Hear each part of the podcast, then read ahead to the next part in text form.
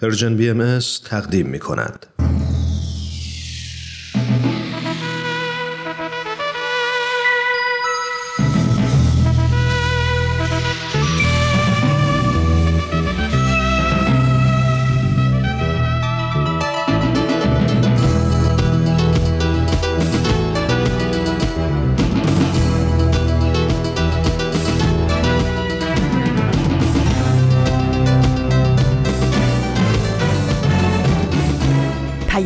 دوست. برنامه ای برای تفاهم و پیوند دلها.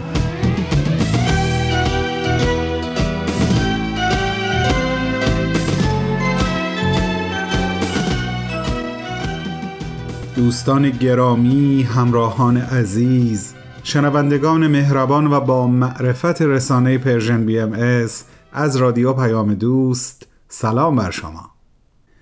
از اینکه در این لحظه شنیدن ما رو انتخاب کردین حقیقتا مسرور و ممنونم و امیدوارم تقدیم برنامه های امروز پاسخی باشه در خور انتخاب شما.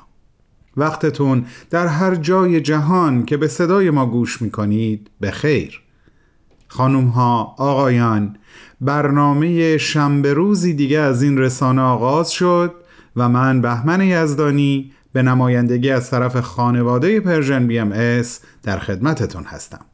بسیار خوش آمدید.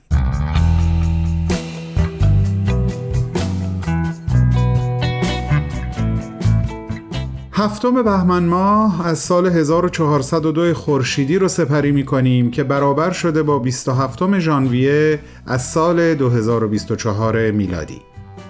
با سخنرانی و معماران صلح در خدمتتون هستم و امیدوارم از شنیدن برنامه های امروز لذت ببرید و این 45 دقیقه از خاطرات خوب امروزتون محسوب بشه. و اگه خاطرتون باشه من هفته قبل از جولیا کامرون و کتابش راه هنرمند با شما صحبت کردم. معرفی مختصری از ایشون داشتم و راجب کتاب هم کمی گفتم. این هفته می‌خوام این صحبت رو ادامه بدم و با هم بریم ببینیم جولیا برای برداشته شدن موانعی که ممکنه بر سر راه خلاقیت ما قرار گرفته باشه چه راهکارهایی ارائه می‌کنه؟ البته الان به زمان پخش برنامه سخنرانی خیلی نزدیکیم. پس اجازه بدین این برنامه رو تقدیمتون بکنم و با هم شنونده ادامه صحبتهای جناب پویا موحد باشیم. بعد از اون من این مبحث رو با شما پی می‌گیرم. بسیار عالی. بریم به استقبال برنامه سخنرانی.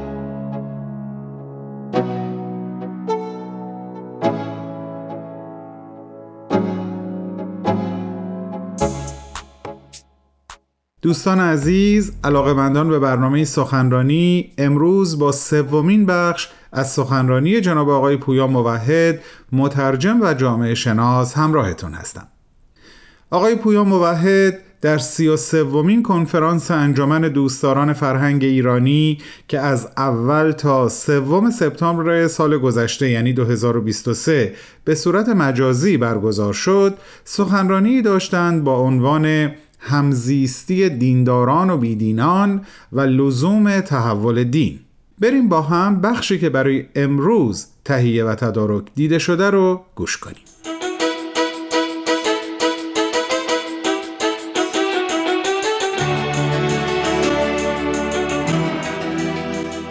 اگر دین رو هدف خداوند برای دوران خودمون بدونیم یعنی ضرورت دوران خودمون که به یک زبان معنوی به بیان در اومده می‌تونیم اینطور تصور کنیم که دین بستر ایجاد می‌کنه برای گروه بزرگی از مردم که در طی چندین نسل می‌خوان برای پیشرفت به طرف یک هدف فردی و اجتماعی مشخص با هم همکاری کنن.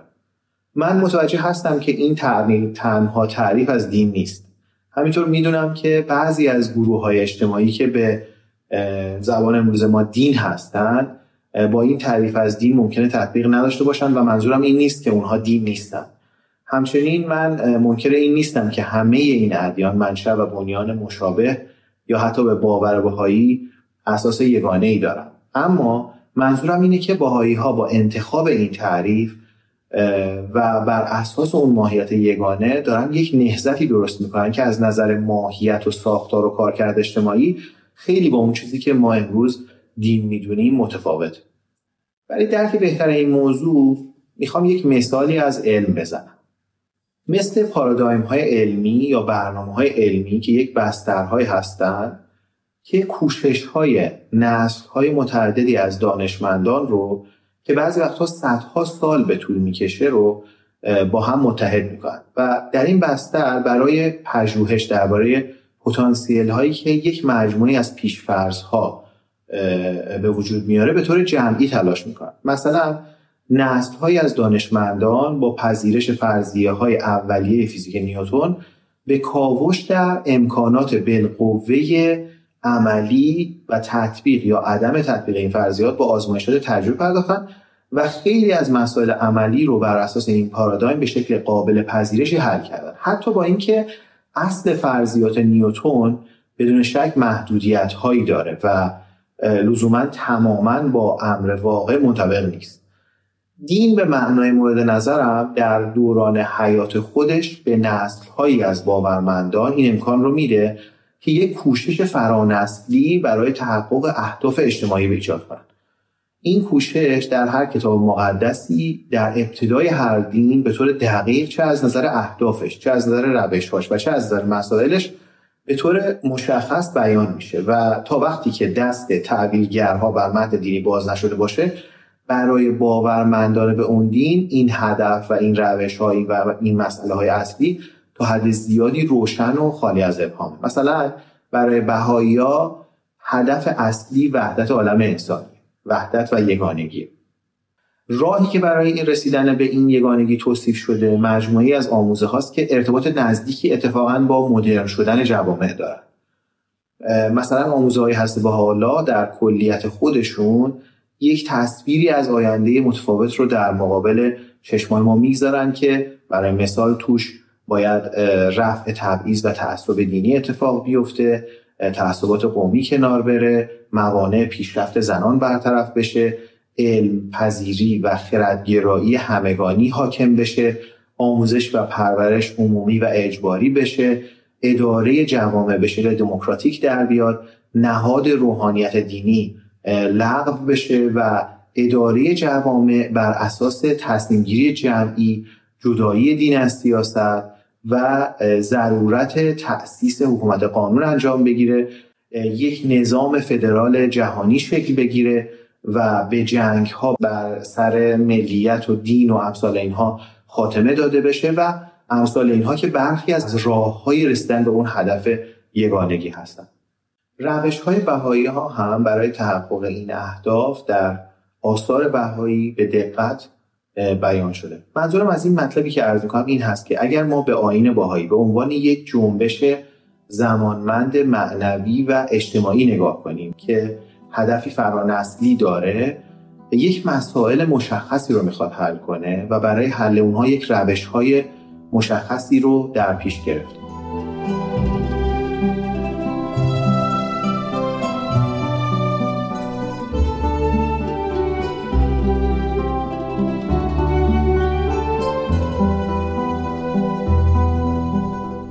عزیزان شما شنونده گزیده ای از سخنرانی جناب آقای پویا موحد مترجم و جامعه شناس هستین که در سی و سومین کنفرانس دوستداران فرهنگ ایرانی در سال 2023 میلادی اون رو ایراد کردند.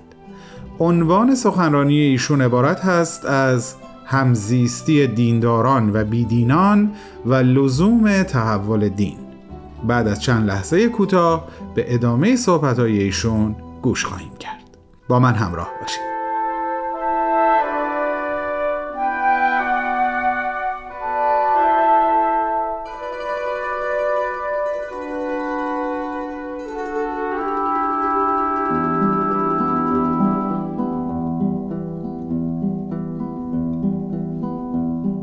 شاید کسی اینجا بگه که وقتی ما به تاریخ ادیان برمیگردیم می‌بینیم که کسانی که به ادیان ایمان آوردن بنا به باورهای دینی و وعده های اون جهانی این کار رو کردن. و از کجا می‌دونیم که یک چنین کسایی به دنبال تحول اجتماعی بودن؟ مثلا شخص غریبی می‌گفت که طاهره قررت العین به دنبال آزادی زنان نبوده و اعمالش بیشتر با انگیزه های دینی و اخروی بوده. این رو سوء تعبیری از واقعیت دوران اولیه ادیان می‌دونم. مثلا فداکاری های پیروان حضرت مسیح فقط برای رسیدن به یک بهشت آسمانی نبوده. حضرت مسیح به اونها وعده داده بود که نگران نباشن چون او به تعبیر خودش بر جهان غالب شده. یعنی به اونها وعده می‌داد که نظم و فضای اجتماعی که اونها در کنار حضرت مسیح زیسته بودن و بهش دل بسته بودن در جهان گسترش خواهد یافت. همینطور اعرابی که با حضرت محمد همراه شدند فقط پی هور و پری در یک عالم دیگه نبودن و به خاطر اون جونشون رو نمی‌دادن. دعوت حضرت محمد از ابتدا با وعده غلبه همراه بود. یک جامعه ای رو نوید می‌داد که توی اون دیوارهای قبایل فرو خواهد ریخت و تمام ملت عرب و هر کسی دیگه که به اسلام به پیونده خودشون رو برادران یکدیگر خواهند دونست و به جای بیقانونی قانون واحدی به اونها حاکم خواهد شد و به تعبیر قرآن انما المؤمنون اخوه همه مؤمنان برادران همدیگه خواهند. بهایی ها هم فقط به خاطر اجر اخروی برای آین خودشون فداکاری نکردن و نمی‌کنن. هرچند اونها باور دارن که تمدن آینده رو فقط خودشون نخواهند ساخت بلکه اون رو با همکاری گروه ها و جوامع و سازمان های دیگه خواهند ساخت و مخلوق همه نوع بشر خواهد بود. اما به هر حال خیلی آگاهن که بخشی از جنبشی هستند که نسل های پیشین اون رو آغاز کردن نسل های آینده بهش ادامه خواهند داد و در پی تحول بنیادین جهان هست. اینها من رو به یک سوال دیگه ای برمیگردونه و اون اینکه اصلا چرا باید برای جنبشی که می‌خواد یک اهداف اجتماعی و معنوی مشخصی رو دنبال کنه اسم دین بگذاریم. چرا باید اون رو با باورهای دینی مخلوط کنیم. در ذهن من یکی از توجیهات و دلایل این رویه اینه که اینها اهداف خیلی خیلی مشکلی هستن. مثلا می‌تونیم ببینیم که ایرانی ها بیش از 100 ساله که برای برخی از این اهداف دارن تلاش می‌کنن. اما مقاومت نیروهای ارتجایی جامعه و همینطور پریشانی و عدم استمرار بلند مدت در جنبشی که می‌خواد این اهداف رو متحقق بکنه همیشه اون رو تضعیف کرده. ما در ایران و حتی در معنای وسیعتر در خاور میانه به یک جنبشی نیاز داریم که بتونیم بر تفرقه های ویرانگر و دشمنی ها غلبه کنیم و بتونیم وحدت و صلح و رفاه رو بر یک اساس محکمی تأسیس کنیم و یک تقسیماتی مثل ایرانی، افغانستانی، عراقی، ترک، بلوش، کرد، ثروتمند، فقیر، شهری، روستایی و امثال اینها این جنبش رو تکه پاره نکنه. باورمندانه به ادیان درک عمیقی از وحدت خودشون با نسلهای گذشته و آینده و همینطور با کوشندگان در سایر نقاط جهان دارم. زبان معنوی ادیان درباره یگانگی روح نوع بشر و بقاش و جهانهای الهی فارغ از هر نوع ابعاد مابعد و طبیعی امکان درک یگانگی بنیادی بین کوشش های این باورمندان هم با نقاط دیگه دنیا و هم با نسل های گذشته و آینده را فراهم می‌کنه. این بخشی از هویت حقیقی ماست. ما قطره های جدا از هم نیستیم بلکه یک رود بزرگی هستیم که در جهت یک سرمنزل مشترک در حرکتیم. به تعبیر حضرت عبدالبها که می‌فهمند چنانچه صد هزار جان حکم جان واحد یافته و هزاران نفوس به هیئت شخص یگانه مجسم گشت. این موضوع خیلی مربوط به انگیزه های انسان ها هم هست. در انسان ها یک توانمندی شگفتآوری برای عشق ورزیدن به زیبایی و کمال وجود داره. و این عشق می‌تونه انگیزه های حتی شدیدتر از انگیزه بقا در انسان ها ایجاد کنه. دین به معنایی که از اون سخن میگیم یک کانال یا یک مجرای عمومی و گسترده درست می‌کنه که بشه از این منبع انگیزه و حرکت بهره گرفت و اون رو در جهت تحول اجتماعی جاری کرد. مثلا برای بهایی ها رفع موانع پیشرفت زنها فقط یک هدف اجتماعی یا یک شاخص جامعه شناختی نیست بلکه یک بخشی از یک تصوری از آینده است که اونها رو مجذوب خودش کرده و به اونها الهام میده و آینده هست که اونها از همین امروز دارن سعی می‌کنن در محیط اطرافشون منعکسش کنن. از طرف دیگه تعریف دین به عنوان یک هدف معنوی و اجتماعی برای یک دوران خاص رابطه دین رو با نوع انسان متحول می‌کنه. دین به این معنا جدا از جنبه معنویش در واقع ابزاری برساخته و جمعی برای پیشرفت نوع بشر. همونطور که علم اینطوره همونطور که نظام های سلامت اینطور هستن همونطور که اقتصاد اینطوره. آرمان های دینی هستند که برای تأسیس رفاه و سعادت جوامع به وجود اومدن. و بیان شدن نه برعکس. این معناست که انسان ها و انسانیت در محراب دین فدا بشن. فداکاری اگه هست برای پیشرفت و تحول نوع بشره و خود دین هم ابزار این پیشرفت. فداکاری در این بستر رو نمیشه و نباید از خدمت خالصانه به نوع بشر جدا کرد.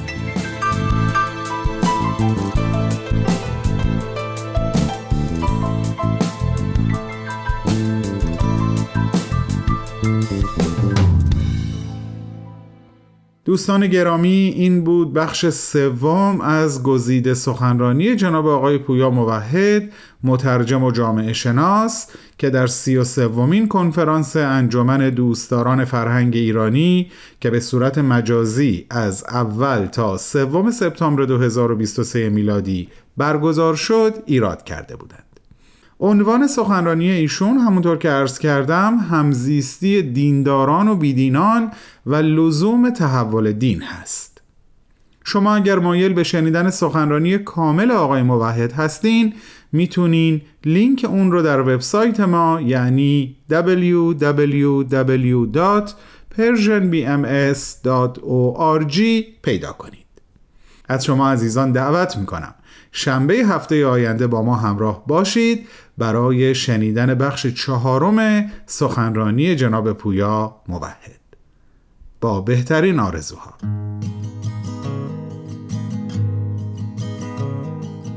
عشق مثل تو قصه ها نیست حتی شبیه افسانه ها نیست. ما هم یه عمری گول قصه ها رو خوردیم واسه هر کی برامون تب نمی کرد مردیم عشق همون چشمای خسته است. همون دستای سرد و پینه بسته است. عشق همون مهر مادری بود. تو تم خوبه یه نهار سرسری بود. عشق دلیه که برات نگرونه. همون نگاهه که شاید یادت نمونه. عشق لبخنده یه دوست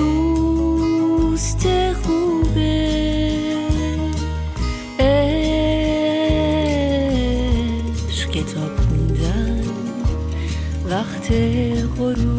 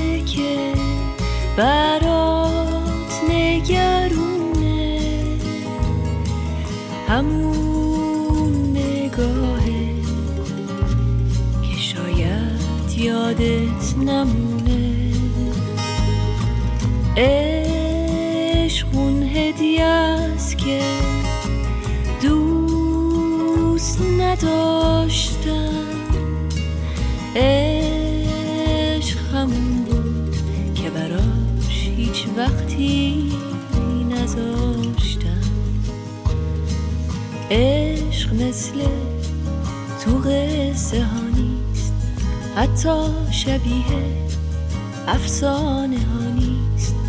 ما هم یه عمری گول قصه ها رو خوردیم واسه هر کی برامون تب نمی کرد مردیم. جولیا کامرون در صفحات اولیه کتابش راه هنرمند اینطور میگه. چیزی که دربارش باهاتون گفتگو می‌کنم دعوت یا ترغیب از یک تجربه معنوی هست. خودم این فرایند رو شفای ستون فقرات معنوی می‌خونم. قراره چند تمرین معنوی رو در پیش بگیریم تا با نیروهای خلاق کائنات هم نوا بشیم. اگه کائنات رو دریای پهناور الکتریسیته در نظر بگیرید که در اون قوتور هستید گشودن درها به روی خلاقیت هاتون موجب میشه که به جای دست و پا زدن در دریا عملا موجی باشید که کنش و آگاهی و همکاری کاملتر و بیشتری داره. معمولا از خدا به عنوان خالق یاد می‌کنن. اما کمتر کلمه خالق رو به صورت برگردان کلمه هنرمند به کار می‌برن. پیشنهاد می‌کنم این دو کلمه رو هم معنا بگیرید. پذیرش این آرمان به شدت می‌تونه امکانات خلاقیتتون رو گسترش بده. هم به عنوان هنرمند هم به عنوان معلم این تجربه رو داشتم که وقتی بلند میشم و از روی ایمان دست به آفرینش می‌زنم کائنات قادر به پیشرفت میشن. شاید بشه اون رو به آبیاری مزرعه تشبیه کرد. وقتی موانع رو از سر راه برمیداریم جریان آب سرازیر میشه. وقتی به طور رسمی تدریس می‌کنم پیشنهاد می‌کنم که شاگردان برای خودشون برنامه های هفتگی تنظیم کنن. مثلا اگر می‌خواین از یک شنبه شروع کنین بخش قرائت اون فصل رو یک شنبه شب بخونین. بعد به سرعت تمرین ها رو انجام بدین. تمرین های هر هفته خیلی مهم و حیاتی هستند. صفحات صبحگاهی و قرار ملاقات با هنرمند درون هم امری حیاتیه که البته جولیا کامران همه اینا رو در صفحات بعدی کتابش به روشنی برامون توضیح میده. در ادامه میگه شاید فرصت نکنین همه وظایف هر هفته رو انجام بدین. در اون صورت تلاش کنین نیمی از اون رو به انجام برسونین. بدونین هرگاه مجال پیدا می‌کنین می‌تونین به سراغ مابقی تمرین ها برین. اما درباره اینکه کدوم نیمه از وظایف رو انتخاب کنین دو تا راهنمود دارم براتون. وظایفی رو انتخاب کنین که خوشایندتون هست و همچنین اونایی که به شدت در برابرشون مقاومت می‌کنین. اونایی که خونسا و بی تفاوت به نظر می‌رسن و بذارین برای بعد. فقط به خاطر بیارین اونچه که بیشتر از هر چیز دیگه ای در برابرش مقاومت می‌کنیم اغلب بیشتر از هر چیزی بهشون نیاز داریم.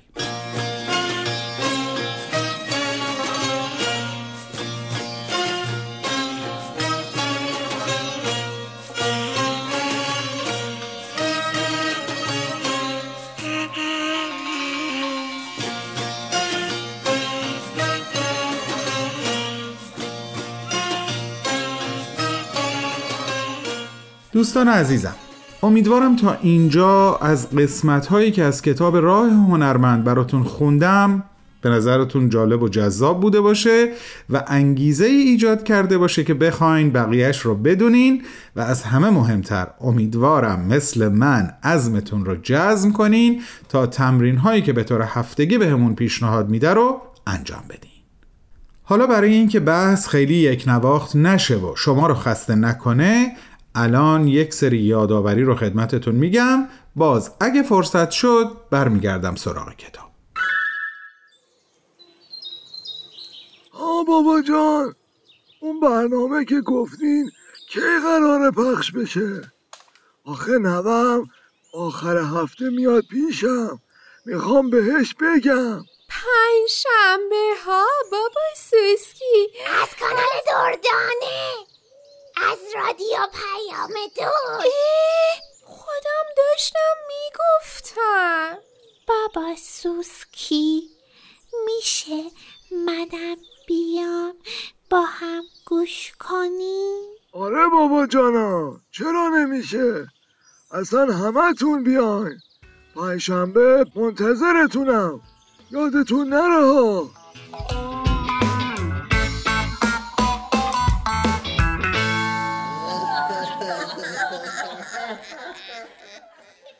ازتون تقاضا می‌کنم پلتفرم های Persian BMS در فضای مجازی رو فراموش نکنین.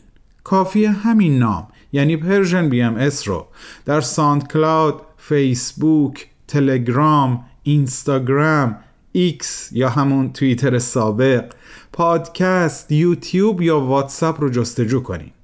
و از طریق هر کدوم از این راه ها که بیشتر مایل هستید یا براتون راحت تره با ما در ارتباط باشید. نظراتتون پیشنهادات و انتقاداتتون رو درباره برنامه هایی که تهیه و تقدیمتون میشه حتما لطفا با ما در میون بگذارید.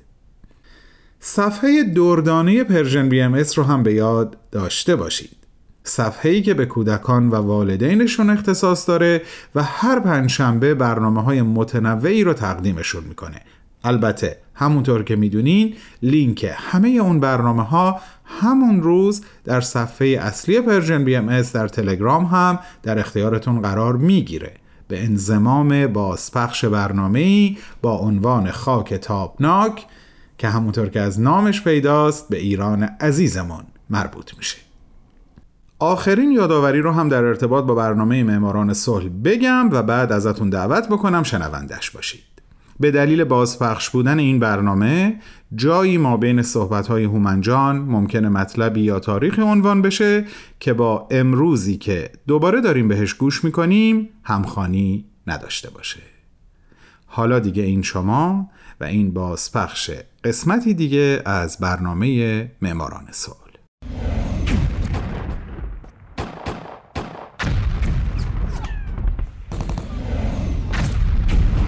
معماران صلح.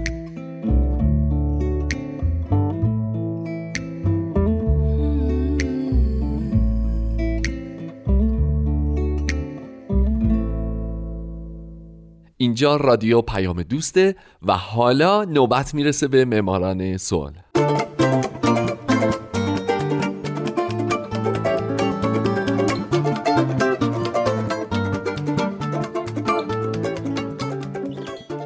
دوستای عزیزم شنوندگان فارسی زبان دوست داشتنی درود به شما. به معماران صلح خوش اومدید. این برنامه به برندگان نوبل صلح می‌پردازه.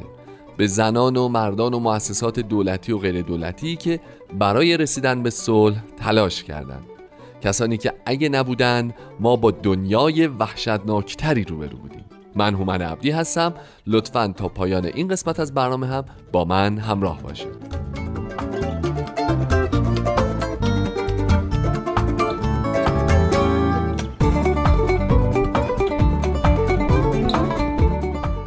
این هفته سال 2006 محمد یونس.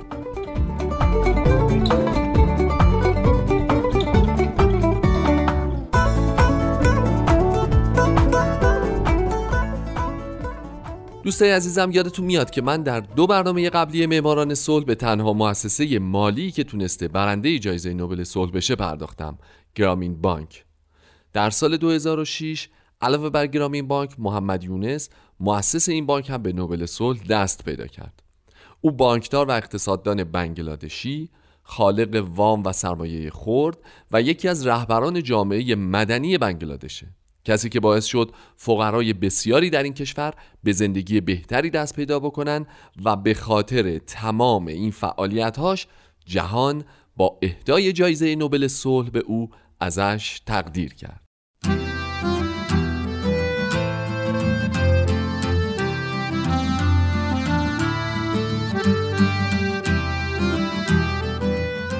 اما بریم به دوران کودکی محمد یونس او سومین فرزند در بین نه فرزند خونواده بود و در 28 جون 1940 در یک خونواده بنگالی مسلمان در روستای باتوا در بنگلادش به دنیا آمد.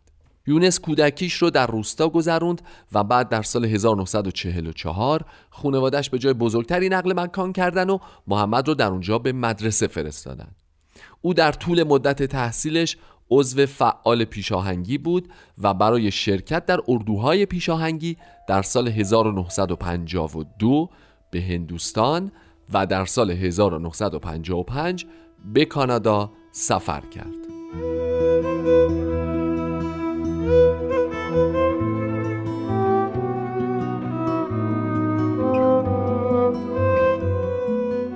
بعد از پایان تحصیلات متوسطه محمد در آزمون ورودی کالج چیتاگونگ شرکت کرد و از بین 39 هزار شرکت کننده نفر 16 هم شد. او در دوران دانشجوییش در فعالیت های فرهنگی هم شرکت می کرد و حتی برنده جایزه تئاتر هم شد. مدتی بعد محمد یونس در دپارتمان اقتصاد دانشگاه داکا ثبت نام کرد و مدرک لیسانسش رو در سال 1960 و فوق لیسانسش رو در سال 1961 دریافت کرد.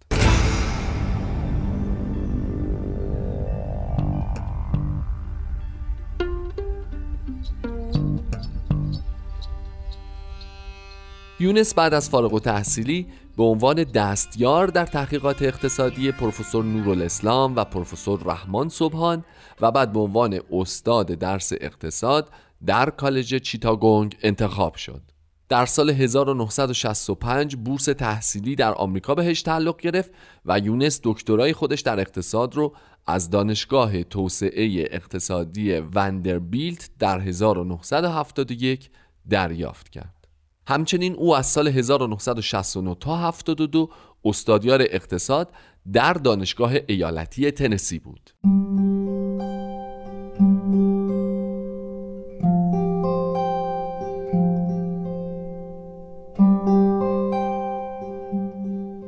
محمد یونس در سال 1971 در زمان جنگ آزادسازی بنگلادش همراه با چند بنگلادشی دیگه ساکن آمریکا یک کمیته شهروندی و یک مرکز اطلاعات برای حمایت از آزادی بنگلادش راه اندازی کرد. همچنین اون نشریه رو منتشر می‌کرد با عنوان خبرنامه بنگلادش تا بتونه کسانی که به تحولات در بنگلادش علاقمند هستند رو در جریان امور قرار بده. بعد از جنگ یونس به کشورش برگشت و به عضویت کمیسیون برنامه‌ریزی دولت به ریاست نورالاسلام منصوب شد. اما این شغل رو کاملا کسل کننده دونست و از اون استفاده داد و شد مدیر گروه اقتصاد در دانشگاه چیتاگونگ.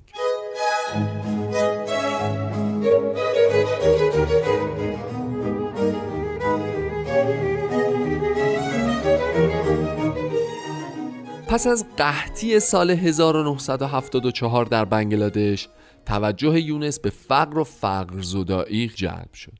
او یک پروژه تحقیقاتی شامل یک برنامه اقتصادی روستایی راه اندازی کرد. روش پیشنهادیش این بود که به نوآوران و مخترعان در چند کشور در حال توسعه اعتباراتی تعلق بگیره تا اونا به خاطر فقر به انزوا کشیده نشن. در سال 1976 در ضمن بازدید از خانواده های فقیر روستای جوربا تو نزدیکی دانشگاهش یونس فهمید که زنان روستایی وامهایی با بهرهای سنگین می‌گیرن با اونا چوب بامبو خریداری می‌کنن و بعد از چوب بامبو وسایلی درست می‌کنن و میفروشن. اما عملا تمام سودشون صرف بازپرداخت وام و بهره اون وام میشه. در این بین هم بانک ها مایل نبودند به فقرا وام با بهره معمول بدن چرا که نگران بازپرداخت اون وام ها بودند.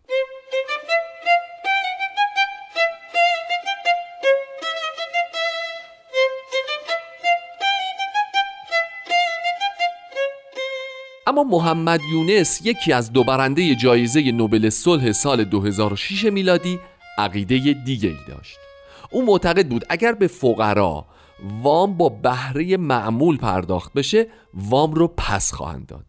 او خودش 27 دلار به 42 زن روستایی وام داد و برای اونها بهره 3 درصد در نظر گرفت. این وام باعث بهتر شدن زندگی این زنان روستایی و خانواده هاشون شد و این تجربه موفق مسئولان بانک دولتی جاناتا رو قانع کرد که به یونس پول با بهره کم بدن تا اون بتونه این پول ها رو به صورت وام در اختیار روستاییان فقیر بذاره.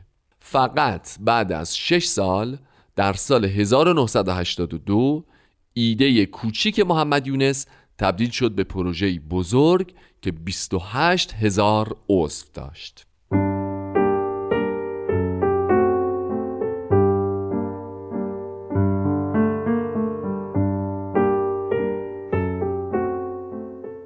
بنابراین در سال 1983 بانک گرامین متولد شد بانکی که در اون ابتدا باعث زحمت های خیلی زیادی برای یونس و همکارانش شد چرا که مخالفین سرسختی داشت از رادیکال های چپ افراطی تا روحانیون محافظ کار اسلامی دست به مخالفت با گرامین بانک زدند. حتی روحانیون به زنان که مخاطب اصلی گرامین بانک بودن می‌گفتند که اگه از گرامین وام بگیرن بعد از مرگ آداب اسلامی تدفین برای اونها انجام نخواهد شد. اما تمام این مخالفت ها باعث نشد که یونس و همکارانش در گرامین بانک کوتاه بیان و پروژه رو با قدرت پیش نبرند.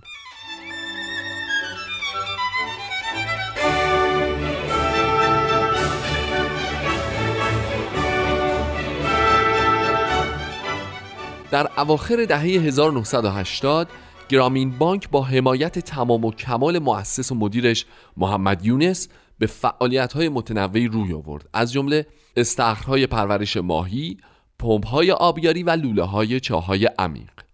در سال 1989 این فعالیت های جانبی توسعه پیدا کرد و سازمان های تشکیل شد و پروژه های ماهیگیری تحت عنوان سازمان شیلات گرامین و پروژه های آبیاری تحت نظارت سازمان کشاورزی گرامین در اومد. همچنین پروژه دیگه گرامین شرکت تلکام گرامینه که بزرگترین شرکت خصوصی تلفن در بنگلادشه. این شرکت از زمان آغاز به کارش یعنی مارچ 1997 تا ده سال بعد به 260 هزار نفر از روستاییان در بیش از 50 هزار روستا خط تلفن اختصاص داده و به این ترتیب یونس تونست طرح اولیه گرامین رو تبدیل بکنه به یک نهاد چند جانبه سوداور و یک فعالیت اقتصادی غیر انتفاعی موفق.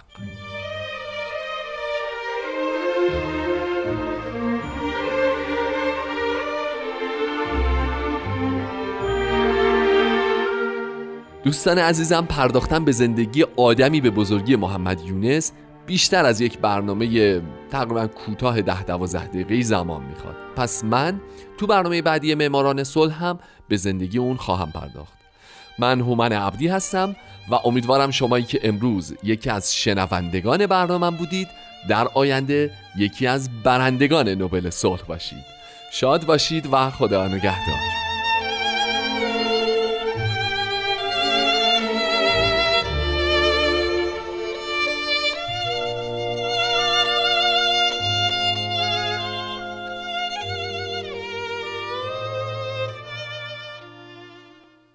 جولیا کامرون در بخش دیگه از کتابش میگه متعهد بشین که زمانی حدود هفت تا ده ساعت در هفته رو برای این کار وقت می‌گذارید.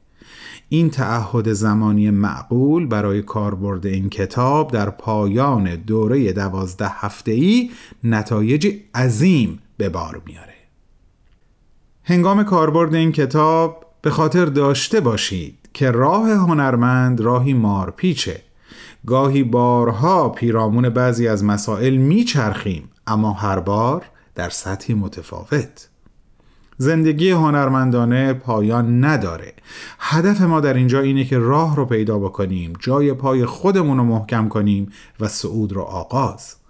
چشماندازهای خلاقی که نمایان میشن به سرعت ما رو به هیجان میارن. خیلی از ما آرزو می‌کنیم که خلاقتر بودیم. بسیاری از ما احساس می‌کنیم که بسیار خلاقیم اما نمی‌تونیم اون خلاقیت رو به طور مؤثر عیان کنیم. انگار رویاهامون از ما فرار می‌کنن. زندگیمون خیلی عادی به نظر می‌رسه. اغلب اندیشه های عظیم و رویاهای شگفتانگیز داریم اما نمی‌تونیم اونها رو تحقق ببخشیم. گاهی اتش های خلاق ویژه‌ای داریم که آرزو می‌کنیم می‌تونستیم اونها رو برآورده کنیم. مثلا آرزوی آموختن پیانو، نقاشی، بازیگری، نویسندگی. گاهی هم هدفمون کلی تره. خواهان چیزی هستیم که شاید بشه اون رو خلاقان زیستن نامید. مثلا خلاقیت گسترده تری رو در زندگی حرفه‌ایمون طلب می‌کنیم یا خواهان تسهیم وجود و احساسامون با فرزندان و همسر و دوستانمون هستیم. این کتاب برای رسیدن به همه این آرزوهاست. شرجی نگاه تو بیشونید ساحل دریاست تو بگو کدوم خلیج قد چشمای تو زیباست. شهر ما که دریا نداره شب باش. شوق فردا نداره اما اما چشمات اما چشمات.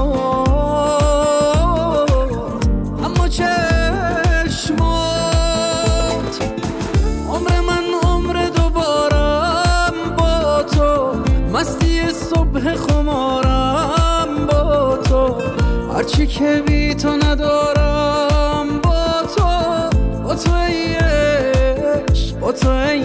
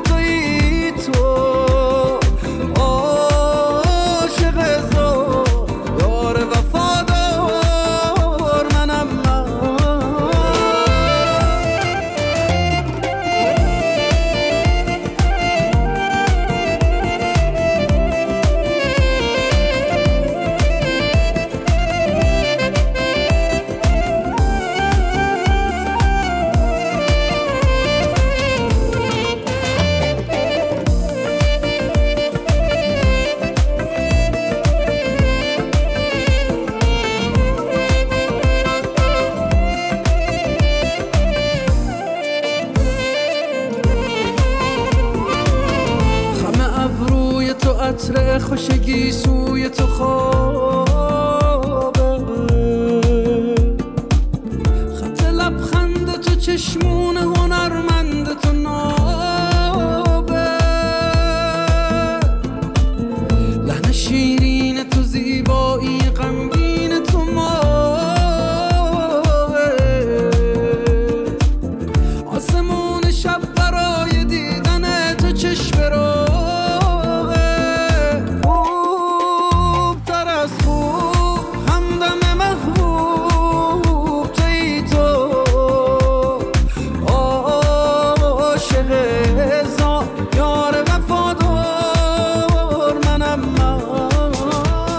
دوستان بسیار عزیز امیدوارم از آنچه امروز در آغازین روز این هفته از طرف من و همکارانم تقدیم شما شد خورسندی و رضایت شما رو فراهم آورده باشه و خاطره این 45 دقیقه معانست و معاشرت شنیداری براتون باقی بمونه. من چند دقیقه در طول این برنامه اونم هفته یک بار فرصت می‌کنم با شما حرف بزنم. اما باورم کنین خیلی خیلی بیشتر از این فرصت کوتاه در طول هفته دارم به شما فکر می‌کنم. مطلب می‌خونم اونا رو توی ذهنم مرتب می‌کنم و سعی می‌کنم با دست و با دل و با ذهن پر پیشتون بیام تا شرمنده حضورتون نشم. امیدم این هست که در این راه موفق باشم. براتون مثل همیشه بهترین ها رو آرزو می‌کنم. اما نوع اون بهترین رو به خداوندی میسپارم که از ما به ما مهربان تره ادامه این شنبه و ادامه هفته جدید رو براتون سرشار از معنا آرزو می‌کنم و به محبت قلبی و حقیقی خودم و همه همکارانم در این رسانه اطمینانتون میدم.